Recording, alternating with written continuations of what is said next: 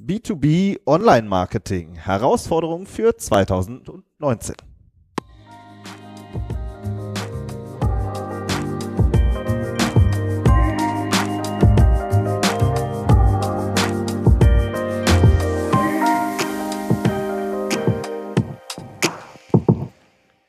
Herzlich willkommen zum Content Performance Podcast, der Online-Marketing-Podcast für Fortgeschrittene. Wir sind Fabian Jeckert und Benjamin O'Daniel und wir sprechen darüber, wie Unternehmen mit ihrem Content Suchmaschinen und Besucher überzeugen. Hallo Fabian. Hallo Benjamin. Und hallo Markus. Einen schönen guten Morgen. Moin.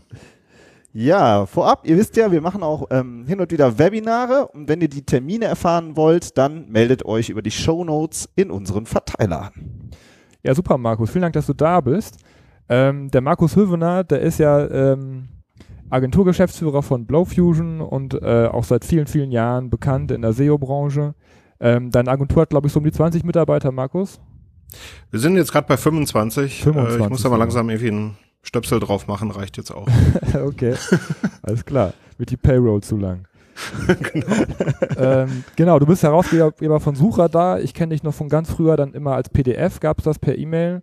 Ähm, machst aber mittlerweile auch einen, einen äh, Podcast, einen sehr bekannten. Und äh, sprichst auch auf zahlreichen SEO-Konferenzen und da auch häufig über B2B. Ähm, was ja auch heute das Thema unserer Folge ist. Äh, vielleicht sagst du mal kurz, wie du zu SEO gekommen bist, Markus. Ja, irgendwie ähm, ganz seltsame Sache eigentlich. Also ich habe 94 angefangen, äh, Informatik zu studieren. Das war gerade so die Zeit, als der wirklich erste Browser rauskam. Ähm, das Studium war relativ langweilig. Habe mich mit einem Kollegen zusammengetan und wir haben einige der ersten deutschen Suchmaschinen aufgebaut.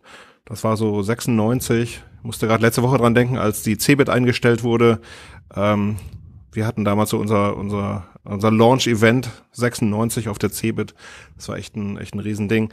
Ähm, wie auch immer, also da war so mein, mein Punkt, wo ich mit den Suchmaschinen in Berührung kam. Über SEO, also über, die andere Seite hatte ich gar nicht so richtig nachgedacht. Und ähm, habe das aber später verkauft, bin dann in die USA gegangen, habe eine Website aufgebaut und es kam kein Besucher auf die Website. Äh, ja, und dann fängt man halt an, über SEO nachzudenken, weil es äh, eigentlich so der logischste Kanal war, war natürlich noch ein bisschen andere Zeit damals. Äh, also die ganzen Qualitätsupdates gab es noch nicht. Ähm, ähm, ja, von daher, äh, so seit 2000, 2001 bin ich dann eben auch SEO. Ähm, also jetzt ja mittlerweile seit 17, 18 Jahren. Äh, ja, so kam ich eigentlich dazu, eben nochmal, wie gesagt, ne, du baust eine Website auf und keiner kommt. Äh, also eigentlich ein klassisches äh, Kundenproblem, ähm, das wir natürlich täglich erleben. Aber ist ja krass, dass du eine Suchmaschine aufgebaut hast. Das wusste ich noch gar nicht. Kennt man die vom, kann, kennt man die vom Namen her? Alter Vista oder wie hießen die früher? Fireball? Ja, das war äh, wahrscheinlich äh, so vor eurer Zeit. Ähm, nee, ähm, ähm, also oh, ich, ich bin auch schon lange dabei. Du bist auch schon lange dabei. Also ich habe äh, damals nathan.de und apollo7.de, das war eine Metasuchmaschine aufgebaut. Nathan und wir haben und wir haben später noch da, ähm, wir haben die gab's ja auch mal WAP, war ja mal ein großes Thema. ähm, da hatten wir so das glaube, eines der ersten drei Endgeräte, was überhaupt in Europa ausgeliefert wurde, das hatten wir damals, haben die, die erste WAP-Suchmaschine aufgebaut und äh, ich glaube, das erste Jahr lang hatte, haben wir zum Beispiel die Alta Vista WAP-Suche ähm, befeuert, bis die dann auch eine eigene Lö Lösung hatten. Also ja, von daher war, war auf jeden Fall eine spannende Zeit. Ähm, bist du der äh, erste mobile Optimierer der Welt gewesen. Sozusagen, ja, war das so, ne? Cool. Äh, aber es war, es waren halt auch andere Zeiten und äh, auch ganz ehrlich, ähm, wir waren halt auch noch Studenten. Also ich will jetzt nicht sagen angezogene Handbremse, ähm, aber so aus heutiger Sicht muss ich natürlich schon so ein paar Entscheidungen, die wir damals gefällt haben, ein bisschen kritisch beäugen. Also heute würde man, glaube ich, ganz anders rangehen an das Thema. Cool. Ja, super spannend. Ähm, was uns aufgefallen ist, du bist ja auf den SEO-Konferenzen, sprichst ja auch gerne über dieses B2B-Thema und deswegen haben wir auch gedacht, das passt irgendwie super, wenn wir mal wieder ein B2B-Thema machen, dass mhm. wir da den Markus einladen. Ähm, wie ist denn, du hast ja mit sehr vielen Unternehmen auch Kontakt, so auch als größere Agentur ähm, und generell, wenn du sagst ja schon selber, seit 17, 18 Jahren dabei, wie ist denn so deine subjektive Sicht? Wie sind so traditionelle B2B-Unternehmen im Online-Marketing häufig aufgestellt? Also ist natürlich schwierig, die komplette Branche jetzt über einen Kamm zu scheren.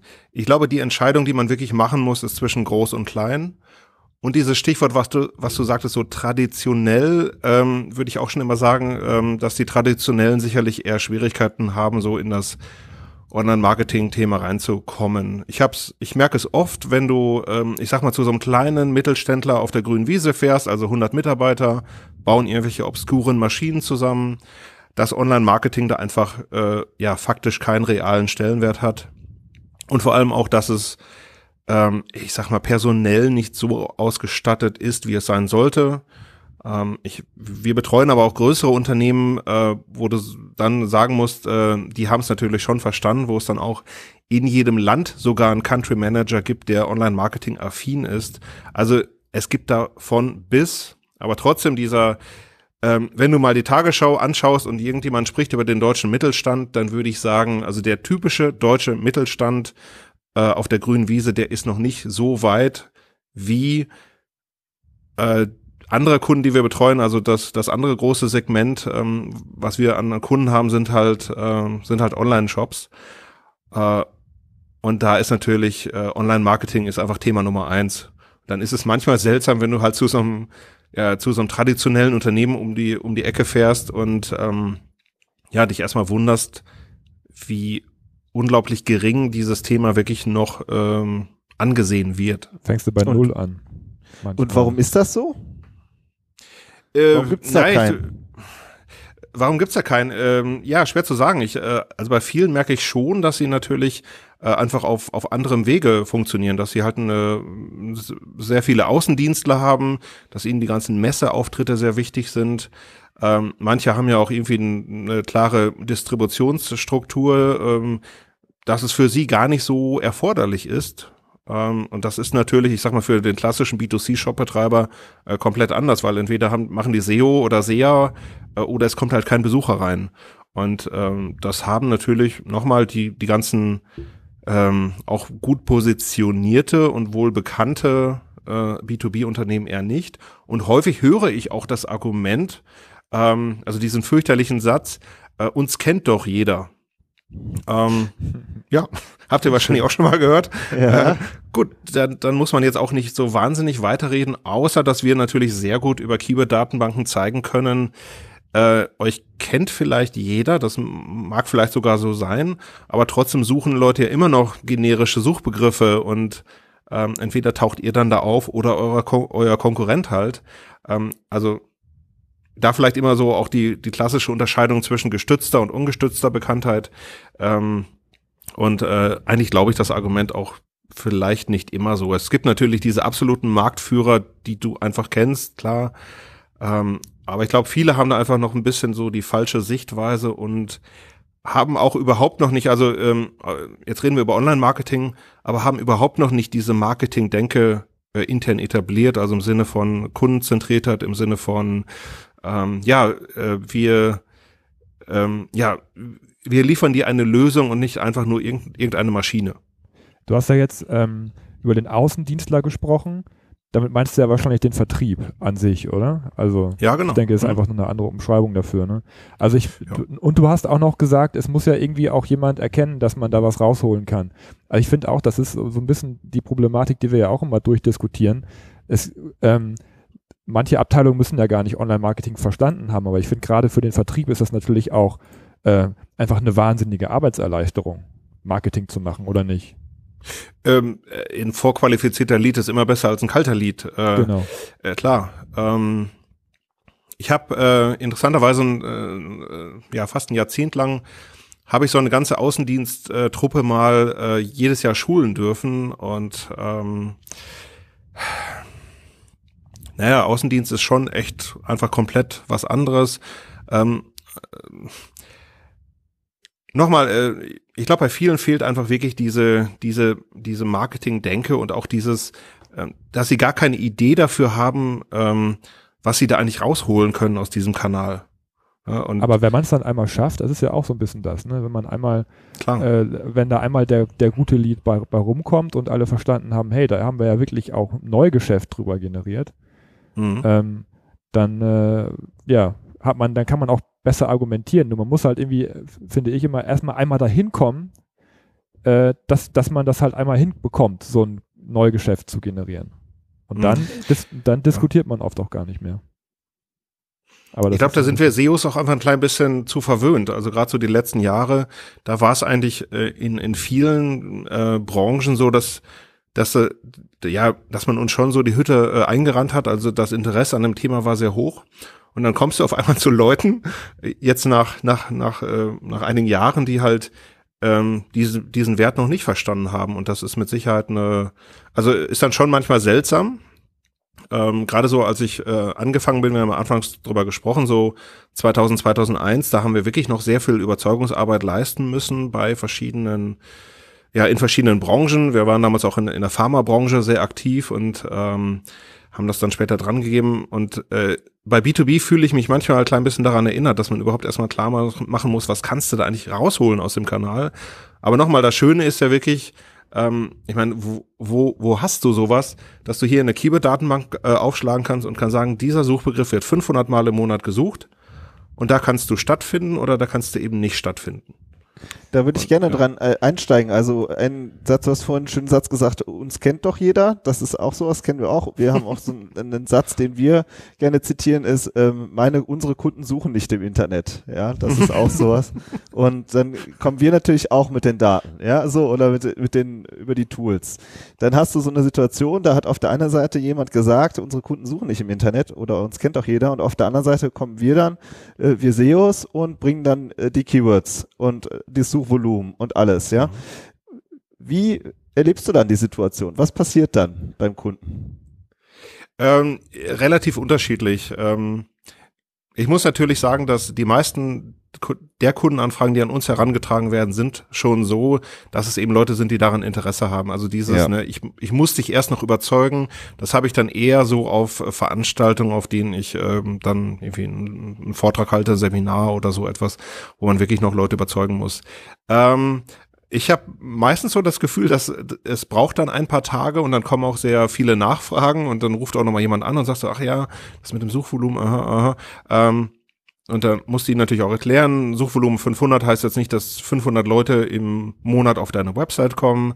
Ähm, aber schlussendlich greift das Argument natürlich schon. Also das einfach beweisen zu können, wie viel Kontakte du haben könntest. Ähm, ich meine, äh, gerade bei B2B-Unternehmen ist ja oft auch dieser dieser Vergleich ähm, dazu, was bringt mir zum Beispiel die, die Teilnahme an einer Fachmesse? Das ist ja für viele B2Bler immer noch ein großes Thema.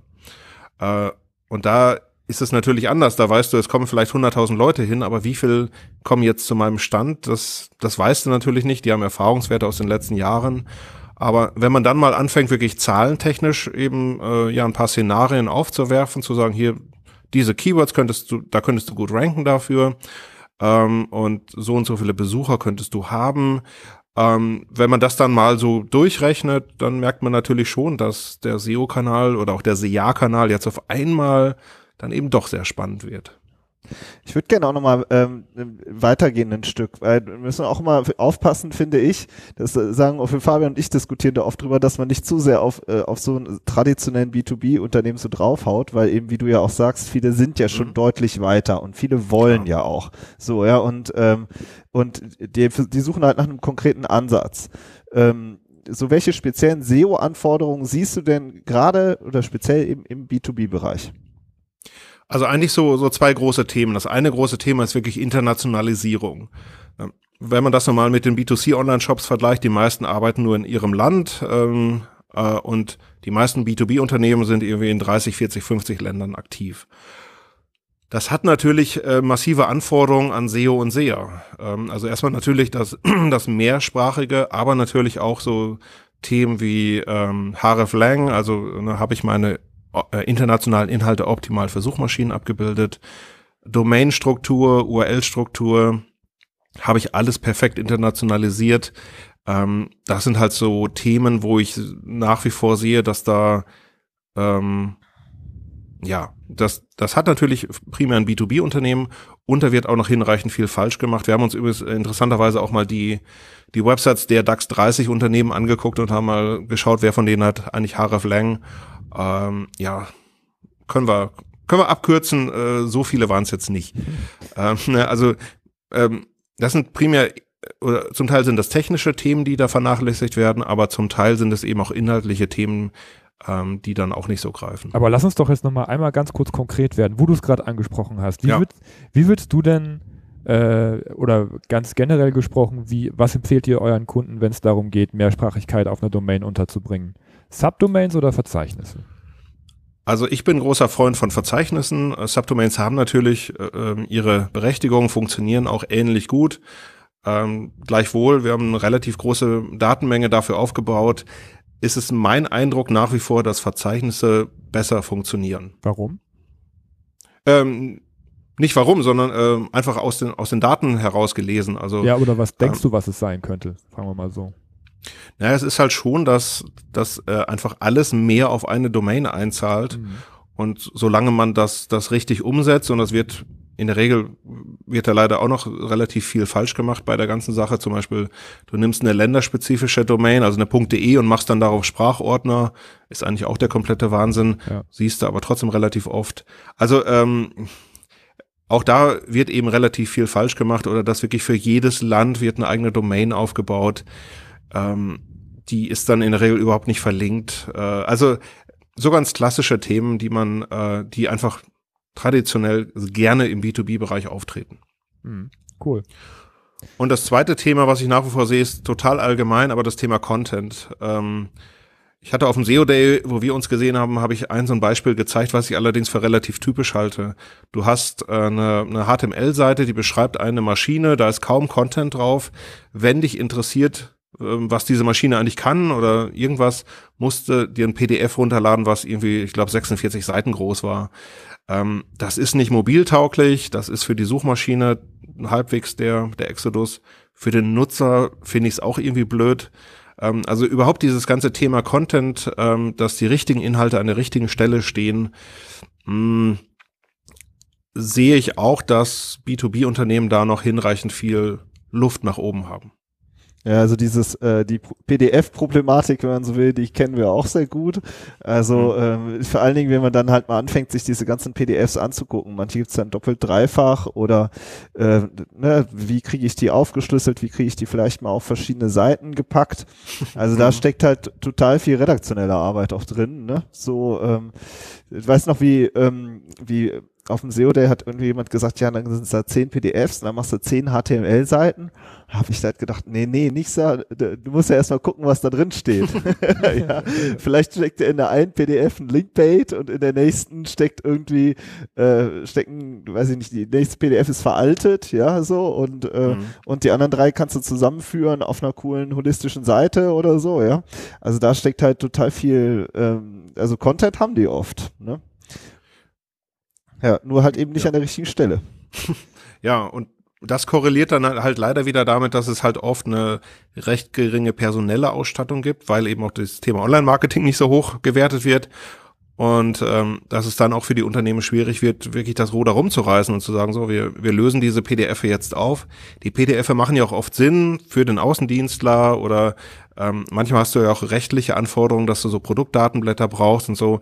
Ähm, ja, also loswerden wirst du die mit Sicherheit nicht, aber überhaupt erstmal dieses Thema Content ernst zu nehmen und auch da nutzerzentriert äh, zu schreiben. Also nicht so, ähm, ne, das hier ist eine Fräse und die kann 5000 Umdrehungen und ähm, erfüllt diese DIN-Norm und kann dieses und jenes.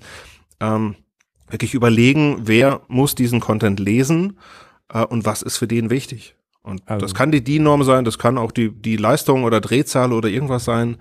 Ähm, ja, aber oft finde ich, wird der Content eher vom Unternehmen, also vom, vom, vom Hersteller ausgedacht, so das ist uns wichtig zu sagen. Ähm, naja, und das ist vielleicht nicht unbedingt das wichtig, was dem Einkäufer jetzt wichtig ist oder dem, dem technischen Entscheider.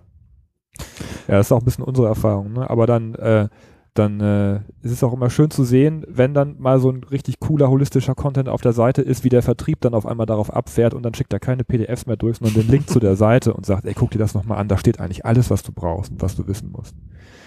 Ne, ähm, ich, eine ja. weitere Sache ist, äh, die uns auch, oder beziehungsweise die, äh, wo man als, als Dienstleister auch immer ein bisschen vor dem Problem steht, ist, dass die, dass das Suchvolumen im B2B-Bereich ja auch oft sehr niedrig ist Äh, auf der einen Seite und auf der anderen Seite, dass die Themen halt super komplex sind aufzuarbeiten. Ne? Das heißt, man hat eigentlich wenig äh, Impact, wenn man erfolgreich ist. Erstmal, also auf den ersten Blick, also man, man sorgt jetzt nicht für den riesen Traffic im Vergleich zu einem Online-Shop vielleicht, muss sich aber sehr intensiv in die Themen reinarbeiten und eben, wie du schon sagtest, auch beschreiben und, und äh, den Nutzenvorteil, Nutzenargumentation auf die Webseite bringen.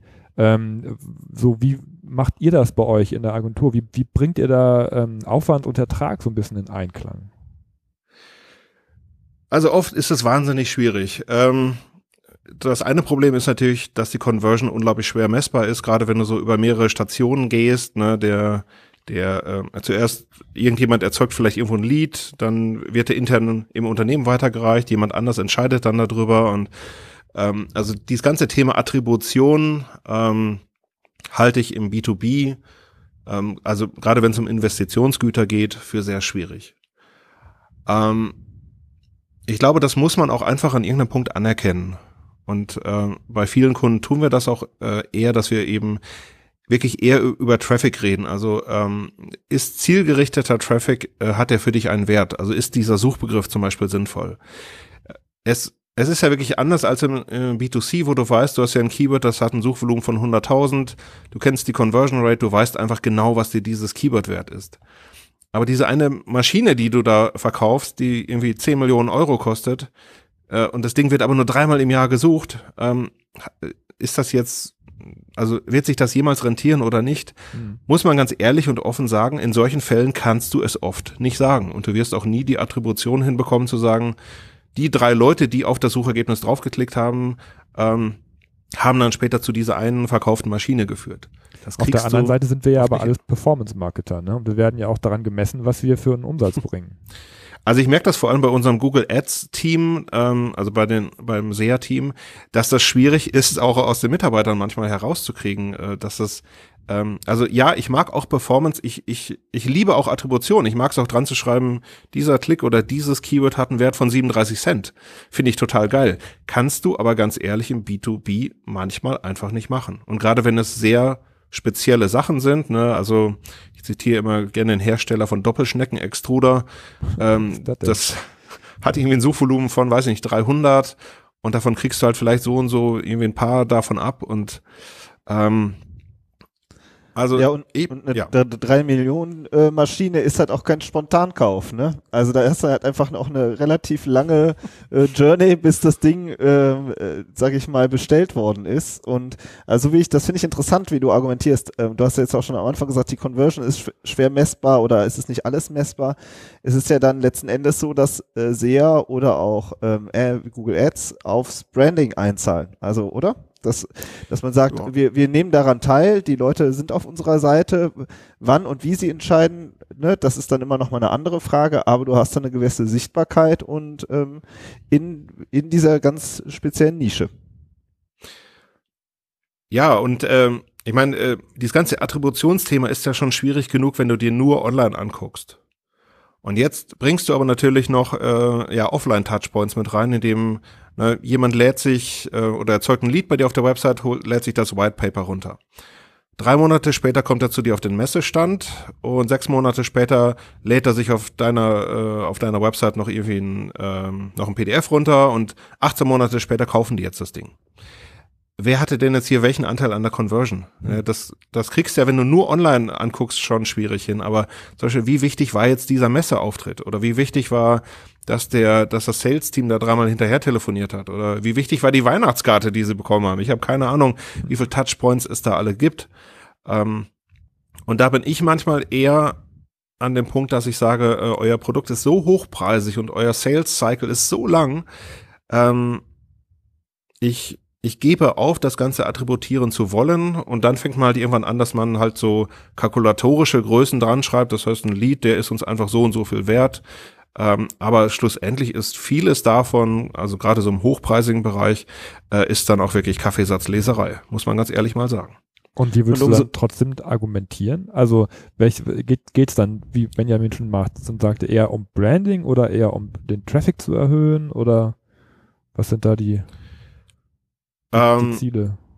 also mein Ziel wäre dann wirklich eher äh, Traffic, also ähm, Branding folgt natürlich daraus. Ne? Er war bei dir auf der Website, er hat gesehen, du hast die perfekte Lösung für ihn.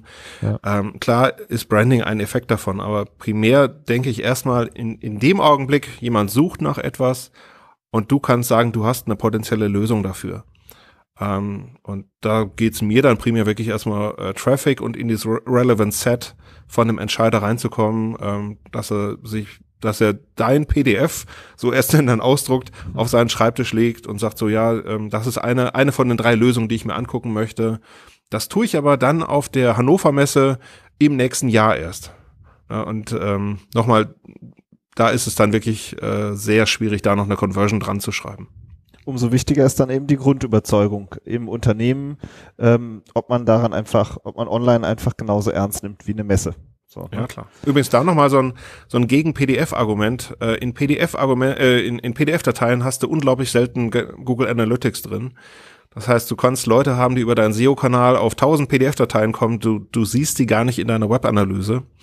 Und ähm, das wäre nochmal so ein, äh, so ein relativ klares Argument äh, darin, äh, dafür eher alles in, in HTML zu gießen und nicht irgendwelche PDF-Dateien zugänglich Geht zu machen. das? Kann man PDFs Aber, tracken mit Analytics? Nee, kann man eben nicht. Eben ne? nicht also das meine ich. Ja. Es ist, äh, also das meine ich etwas äh, äh, überspitzt. Da ist einfach äh, nie ein Tracking drin. Nee. Klar kannst, äh, also es, es gäbe ein paar schmutzige Lösungen, wie man das auch noch hinbekommen könnte. Ja. Ähm, gleichwohl macht das eigentlich faktisch keiner. Und ich, ich hatte schon mehrere Fälle, wo du wirklich äh, hunderte von Besuchern im Monat auf PDF-Dateien hast einsteigen lassen und die tauchen in deiner Auswertung gar nicht auf. Ja. Und das ist natürlich auch, wenn dann jemand den Kanal bewertet und sagt, ja, bringt uns das eigentlich was und dir fehlen auf einmal irgendwie 500 qualifizierte ähm, Kontakte, das ist natürlich auch fatal. Mhm. Umgekehrt finde ich auch interessant, muss man auch sagen, dass in so einem, im B2B-Bereich es eben auch üblich ist, dass jemand vielleicht irgendwas, eine PDF ausdruckt, sich abheftet als Notiz für das nächste Jahr in der Messe XY. Ne? Also eine PDF wird schon auch durchaus noch genutzt, ja. Also eine Webseite ausdrucken machen vielleicht weniger Menschen. Also äh, auch die auch die PDF ist so, kann man länger drüber diskutieren. Aber ich würde jetzt gerne noch ein anderes Thema anschneiden. Du hast vorhin gesagt, äh, ja, du sagst natürlich auch gerne, ne, dieses äh, Keyword kostet 37 Cent oder so. Das Problem ist, 37 Cent zahlt man ja bei Google Ads eher nicht mehr sondern es wird immer teurer. Ja. ähm, und das jetzt schon seit Jahren. So, warum ist das so und wie geht ihr damit um? Naja, warum ist das so? Ich meine, wenn, wenn mehr Interesse an der Auktion besteht, dann äh, steigt der Preis natürlich. Aber vor allem steigt der Preis natürlich auch in den Fällen, äh, wo sich Leute keine klaren Ziele setzen. Also ich sag mal, wenn, wenn alle jetzt ein klares CPA-Ziel hätten, dann würde ja nicht zwangsweise der, der Klickpreis steigen.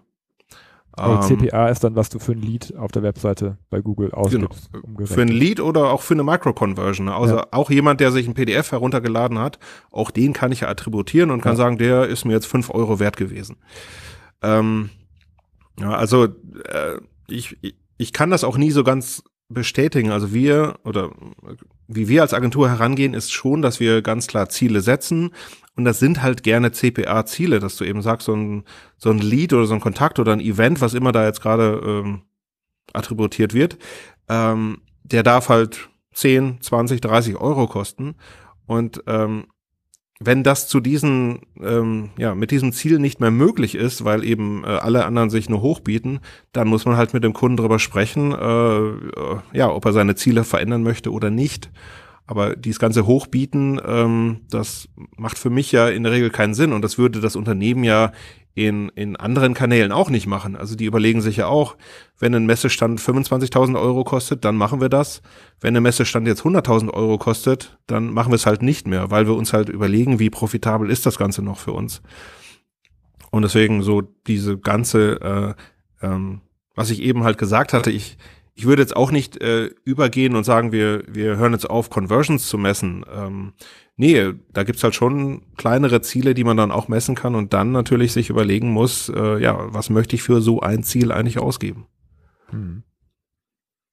Ja, sehr spannend. Vielleicht nochmal so zum Abschluss, äh, Markus, du bist ja auch schon äh, lange Podcaster und irgendwie würden wir das gerne nochmal zum Abschluss einmal äh, besprechen. Wie, ähm, wie blickst du das Thema Podcasting entwickelt sich ja jetzt so in den letzten Jahren ähm, mhm. sehr stark und ja, wie blickst du auf das Thema Podcasting und warum bist du vielleicht eigentlich damals auch unter die Podcaster eigentlich gegangen? naja, ähm, hm verschiedene Gedanken dazu. Also äh, zum einen ist es halt so, wir sind eine Online-Marketing-Agentur und wir machen auch sehr viel Content-Marketing. Und das heißt natürlich schon, dass wir solche Sachen auch einfach machen müssen, auch im, äh, in Bezug auf Credibility. Also es kann nicht sein, dass wir Kunden Content-Marketing verkaufen und selber nichts davon machen. Ähm, äh, das ist so irgendwie Thema Nummer eins. Ähm, wir gucken uns natürlich schon Kosten-Nutzen des Ganzen an. Auch da ist das Problem der Attributierung. Ähm, ich muss aber sagen, das zählt für mich gar nicht so, weil für mich ist Faktor eins eigentlich, dass es mir Spaß macht. Ähm, ich, äh, wenn ich jetzt nicht diesen Online-Quatsch machen würde, wäre ich wahrscheinlich eher Redakteur geworden oder ähm, also so redaktionelle Themen finde ich schon äh, unglaublich spannend und sinnvoll. Das heißt, ich würde diesen Podcast wahrscheinlich auch machen, wenn er mir wirtschaftlich nichts bringen würde. Anderer Gedanke, wo ich halt sehe, wo Podcasting wirklich spannend ist, ist, du kriegst noch eine Lücke Aufmerksamkeit bei deiner relevanten Zielgruppe. Ich kenne unglaublich wenige Menschen, die es im Büro schaffen würden, sich 15 Minuten in Ruhe oder 30 Minuten, so wie dieser Podcast jetzt hier, äh, sich 30 Minuten lang äh, in Ruhe ein YouTube-Video anzugucken. Das macht keiner mehr. Beim Podcasten ist es kein Problem, weil du ihn einfach in einer anderen Lebenssituation gerade triffst. Ne? Also ist gerade unterwegs zur Arbeit, klassisch. Oder ich höre die in der Regel am Wochenende, wenn ich halt für die Familie koche, dann läuft halt ein Podcast dazu. Da finde ich Podcast natürlich unglaublich spannend oder überhaupt dieses ganze Audio-Thema. Ich würde das übrigens auch nicht immer nur auf Podcast begrenzen, auch da gibt's ja spannende Themen, ähm, die man jenseits dessen noch belegen könnte. Podcast ist natürlich auch, ich sag mal, wo die Distribution der Audioinhalte einfach sehr zielsicher funktioniert mittlerweile. Und das letzte, der letzte Gedanke vielleicht noch, äh, ich finde es einfach einen spannenden Markt. Also es gibt äh, viele, die senden und die gut unterwegs sind und es gibt auch viele neue Zuhörer. Ich habe letztens mal äh, mit meiner Frau äh, im Auto einen Podcast gehört, die, also meine Frau hatte noch nie vor einen Podcast gehört, war total begeistert davon. Ähm, und ich glaube natürlich, dass, dass dieser Markt äh, auf beiden Seiten sehr stark wachsen wird. Also dass ähm, ja, dass einfach mehr Leute noch dazu kommen werden und ähm, ich glaube, ich, ich sehe jetzt noch nicht so ganz, wie das jetzt in, in einem Jahr abebben sollte. Fände ich auch total ähm, schade. Vielleicht noch ein Ding, was mich schon ein bisschen stört an dem, an dem Podcasten ist, für mich ist es nicht dialogisch genug. Ähm, ich weiß nicht, wie es bei euch aussieht, aber es gibt relativ wenig Feedback. Du kannst immer da, dafür betteln und kannst sagen, hier, schickt mir doch mal was, ähm, schickt mir mal Themen, die euch interessieren oder so. Ich finde, also äh, anteilig, äh, äh also prozentual gesehen auf die, auf die Anzahl der Hörer kommt da extremst wenig an. Das liegt natürlich auch an der, an der Nutzungssituation, dass jemand äh, jetzt einfach gerade im, im Auto unterwegs ist und jetzt überhaupt keine, keine Zeit hat, dir gerade irgendwas zu, oder auch, auch die Hände nicht frei hat, um dir was zu schreiben. Ähm, das ist nicht immer so super motivierend. Das finde ich, wenn du einen Blogbeitrag schreibst und du hast zehn Kommentare drunter oder du haust auf Facebook mhm. was raus und kriegst dann auf Facebook 30 Kommentare, ist es einfach motivierender, das zu machen. Aber auf der anderen Seite, wenn du dann Feedback bekommst, dann ist es auch meistens euphorisch. also, irgendwie, also ist auch, äh, ich finde es immer spannend, wenn man auch Leute trifft, die dann sagen, ja, ich höre euch schon länger und so. Ja, man merkt halt, cool, irgendwie, mhm. man, die wissen dann halt auch wirklich viel, was man schon so alles in seinem Podcast erzählt hat. Ist ja, aber ich finde auch hohe, hohe Kunst. Also ich muss immer sagen, jetzt mal, mal ganz äh, off-topic, ähm, wenn ich so, so Radiosendungen höre, die ja auch als Podcast veröffentlicht werden und da ist wirklich ein Moderator, der Leute anrufen lässt oder aus dem Publikum interviewt, also es ist auch schon richtig hohe Radiokunst, glaube ich, da einen Dialog reinzubringen und zu gucken, mhm. wie man das alles ausmoderiert und so. Ähm, das ist vielleicht für den, für den ähm, Podcaster, so wie wir das machen, so semi-professionell, sage ich einfach mal so, auch wirklich schwierig, da einen Dialog reinzukriegen. Aber wir haben jetzt in letzter Zeit auch sehr, sehr viele äh, Zuschriften bekommen, witzigerweise, ne, wo auch wirklich total coole, qualifizierte Fragen drin stehen. Und wir hatten jetzt auch zwei, drei Themen äh, wirklich aus Hörerfeedback heraus äh, besprochen. Mhm. Und äh, das heißt, wir hören nicht auf, euch darum zu bitten, uns auch Fragen zu schicken.